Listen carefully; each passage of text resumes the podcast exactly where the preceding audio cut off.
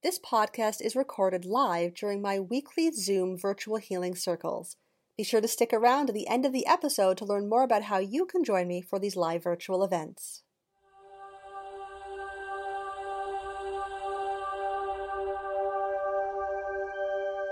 Welcome to the Virtual Healing Circle with me, Jen Febel of LiveLifeUnbroken.com. And tonight we're going to be talking about elemental beings, fairies and mermaids and dragons. Oh my! That cracked me up. I just needed to do that. So, why is this important? Working with elemental beings is about tapping into specific energy frequencies and ancient patterns that exist in the collective unconscious. Working with them allows us to engage our imagination, which of course is one third of the equation of any kind of growth, change, or healing, and is the bridge between your thinky thinky self and the physical world. And working with elemental beings allows you access to the spiritual world and the natural world. So let's back up just a little bit. I want to remind you that when we are working with things that are beyond the five senses, you're really going to be relying on your three eyes your intention, your imagination, and your intuition. Everyone wants signs and something tangible to hold on to to let them know. And sometimes that happens. And oftentimes the communication from these beings is through our imagination, through our intuition, because we set the intention to reach out to them. And so as we move through this process, remember that we're moving out of the realm of the physical five senses at this point. So, what exactly is an elemental being? The reality is is that no one actually knows because by definition they are unknowable because we cannot know them through our five senses. We can sense them, we can interact with them, we can get glimpses of them, we can see them in shadow or in light or highlighted, but to actually know them directly is a very personal experience. And so most of the information that we have passed down is through myth and allegory and fables that then get turned into Disney movies.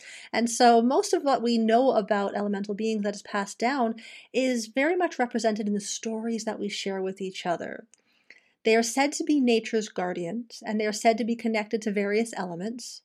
Elemental beings exist on higher dimensions, which means they are beyond what our five senses can handle because we live in three dimensions and can sense the fourth dimension of time, sorta. And they are available to us for guidance and wisdom if we want to use them.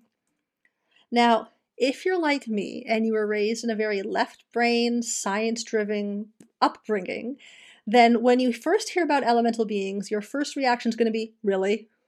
There's fairies now? Really? And dragons. Sure. Okay. Yeah. No, for sure. Yeah, that's totally fine. And that's okay. From a psychological perspective, if you're not really cool with the whole, yeah, they actually exist, and I gotta admit, I'm not really sure where I stand on that debate. And we'll talk about that in a second. But even if I'm like, you know what, I don't think it's quote unquote real, even from a psychological perspective, each of the elemental beings embodies specific archetypal patterns. And we talked about archetypes a few circles ago. And so even if you don't believe that unicorns are actually real, you can still tap into the energy that they represent on the archetypal level. Energetically, you can tap into what they represent to help you on your journey. And at the end of the day, I have to admit, we know nothing almost about the universe. So who knows? And so let's go deeper with that, because of course it wouldn't be me if we didn't get a little sciencey nerdy when talking about this stuff. If you look at what our universe is made up of, there is luminescent matter, which makes up about 0.4%. This is the stuff that we can see because it reflects light, so it's luminescent. We have non luminescent matter, which makes up about 3.6%. This is the stuff that we can't see, but we know is real, like radio waves, microwaves. So we know that there is stuff that exists, but it's beyond what we can see, and that's non luminescent matter. That's less than 5% of the universe.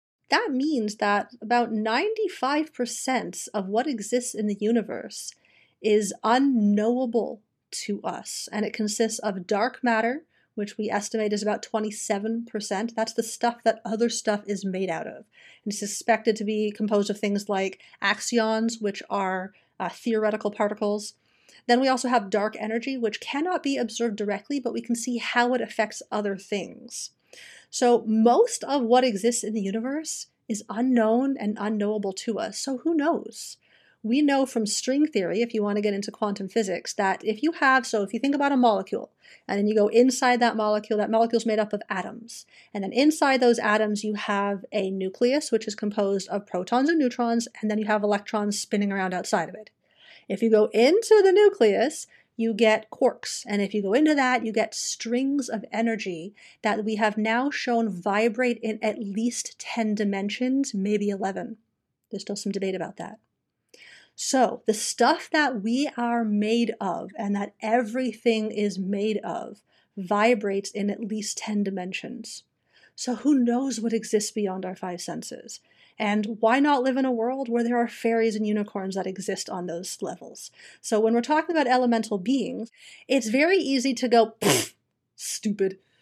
But again, even if you're not sure about the whole dimensional theory, you can still tap into the patterns and the archetypes that each one represents. All right, so let's talk about elemental beings. Who's who? Now, there are lots of different elemental beings. I'm going to go into the four popular ones and the ones that are kind of my favorite to work with because they're the archetypal patterns that make the most sense for most of our lives.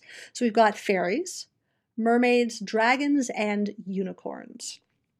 So, fairies, also known as the Fae, are said to be the guardians of plants and the earth world. They are said to be everywhere. Every plant, every flower has at least one fairy connected to it, even cut flowers, which is why we sense that energy when we bring them into our home. Because fairies are connected to the earth, they're one of the easiest ones for humans to experience because it's a slower energy.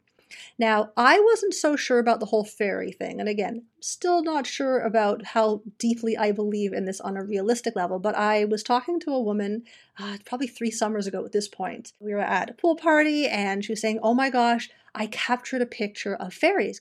And she showed me a picture that had little blue orbs all over it.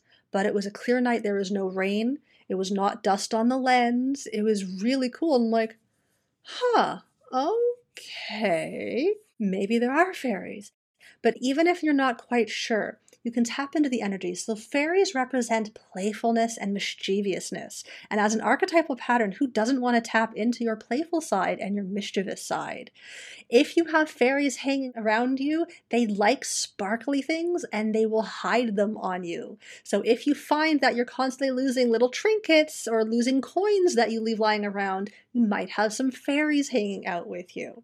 In order to connect with the Fae, you are said to invite plants and flowers into your world. You want to make the natural world of the earth a part of your life. And by doing that, you automatically invite the energy of fairies into your life. Now, there are some who will tell you that fairies are out to get you. Um, and I feel like that's more of a projection. Because uh, the people who tell me that fairies are, are playing tricks on them all the time also tend to be having a similar experience with the humans in their life. I tend to see a lot of parallels on that. So if you find that the Fae are tricking you, maybe check and see where in your life and your shadow some opportunities for healing might exist.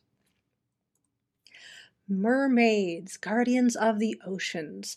Mermaids are said to be very unique and very elusive beings, and because they live in water, the elements connected to our unconscious mind and the emotional realm, they are really good about bringing buried and deeply painful emotions up to the surface for healing.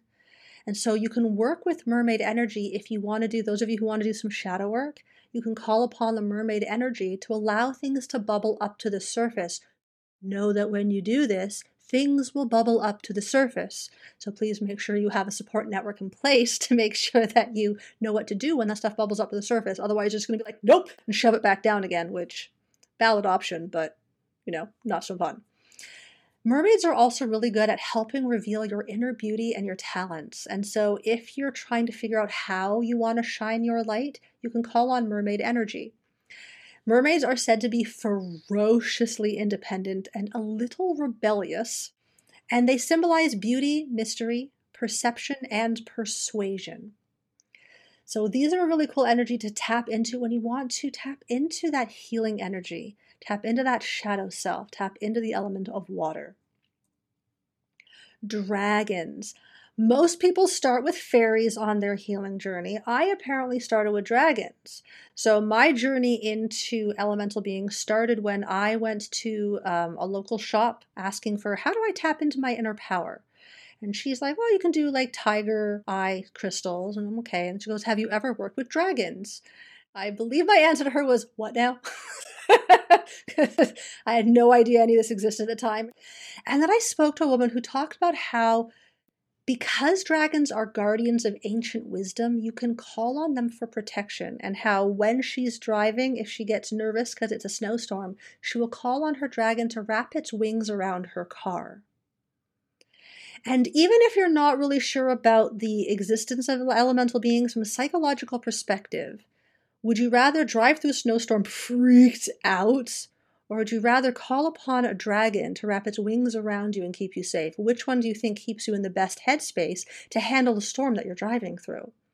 And so I started playing with this energy in my life and I started tapping into inner power. And that's really what dragons are about. They are representatives of transformation and transmutation. They are about tapping into your inner fire, your inner power. There are said to be lots of different kinds of dragons. There are water dragons and earth dragons and fire dragons. And they're about helping us with protection, helping us with our inner power. Now, something that you need to understand about working with dragon energy fire which is what the dragon uses for the act of transformation and transmutation, fire can either warm a house or it can burn it to the ground. So, when you are working with fire energy, when you are working with dragon energy, you have to be mindful to balance it. Think about when you make a, a, fire. If you ever have a campfire, do you just stick a log in the middle of a forest and set it ablaze and see what happens? No. First, you dig a hole into the earth, you get grounded. You surround it by stone to hold it in place. You have the element of water handy to balance out the fire, and then you light the fire. When you work with dragon energy, make sure that you are grounded and make sure that you have water handy, meaning that you have some softness, some flow in your practice. If you're going fire, fire, fire all the time, you will eventually burn everything to the ground. So, fire energy, dragon energy, is a beautiful, wonderful one to work with, and it needs to be balanced, uh, lest you set ablaze your life. And then there's unicorns. Everyone loves unicorns because how can you not love unicorns? They literally have a horn growing out of their third eye, which is the clue that they are the guardians of consciousness. They can have a big impact and a profound role in healing in our lives. And their gift is said to be unconditional love and divine love. So, when you want to tap into the energy of healing, when you want to tap into the energy of divine and unconditional love, you can call upon unicorns. They are said to be quite shy and said to hang out in birch woods. You can call on them to help heal your heart of past and current trauma. Those of you going through transitional periods in relationships, unicorns are a beautiful gift to call upon to help keep your heart healed and help keep your consciousness open. So, some key concepts to remember. Remember that we know almost diddly squat about the universe. So, who knows? Maybe there are unicorns, maybe there are dragons. But whether you believe in them actually existing or whether you believe in them more as an energy form, you can still tap into the archetypal patterns that each of these elemental beings carries. Learning how to call upon your dragon to wrap its wings around your heart for protection can be a wonderful road for healing codependency. Calling upon a unicorn to help keep your heart open to divine love is a beautiful addition to your path. Whether you actually believe there's unicorns traipsing around in some dimensions doesn't matter. It doesn't matter. And remember that tapping into these energy beings can help activate your imagination. Divine love is a difficult concept to wrap our head around as a human being, but a unicorn is a nice tangible representation of it. It is a reminder, it is a sigil, a symbol of the patterns of energy that each of these beings represent. So, knowing how to tap into that energy can be a wonderful addition to your journey, even if you don't believe that there's actually such thing as unicorns. And as always, I want to remind you to decide you want it more than you're afraid of it. Opening your mind to the idea of the existence of elemental beings can feel a little feely in the beginning, especially if you come from a scientific, left brained background. So just decide you want it more than you're afraid of it. And that's always the decision that will take you to the next step. And as always, I want to remind you that if you have any questions about anything from tonight or previous circles or podcasts, please know you can always reach out to me at www.livelifeunbroken.com or through email or social media. Um, it's funny how because I'm I'm pretty left brained, but my journey has led me to a very spiritual world as well. So I was going to ask you about when you talk about tapping into these elemental being, beings. I was going to ask you what does that mean? Like, how do you tap into? Yeah, absolutely. You basically just ask, you just call upon them. So let's say I want to call upon, you know, unconditional love, right? And so just saying, you know, I'm I'm lost right now. I want to learn unconditional love. I call upon the energy of unicorns to help soften my heart to unconditional love. So do you see there's a difference? Because if I when I do that for myself, I'm usually usually talking to the universe, and um, is there a difference in like if I find that more comfortable? Is it, it do you do you is there do you find it more powerful to do it the other way or uh, using the elemental beings? So I'm just wondering what the the difference is. I think that it's more tangible to our brains to look at a picture of a unicorn or to have a figurine of a dragon so let's say that you know that some stuff went down in childhood and that there are wounds that need to be healed that you know are there, but you're not really sure how to access them. You can call on the mermaid energy to allow that stuff to come into your awareness. In the more traditional system, we might pray and say, uh, Open my eyes to the truth of who I am. But with the elemental being journey, we say, we say, you know, I call on mermaid energy to help me heal what is hidden from me. My philosophy is if it empowers you to heal your life and show up in the world more authentically as how you want to show up in the world, do it. And so if tapping into mermaids is easier than saying a prayer, especially for those of us who were slightly traumatized by the traditional dogmatic system. they kind of beat it out of you young, that whole faith thing, right? Because we're just told we'll just believe in it. And it's much more fun to believe in fairies and unicorns than hell and brimstone. So if it empowers you, why not? Is is kind of my philosophy on it. Okay.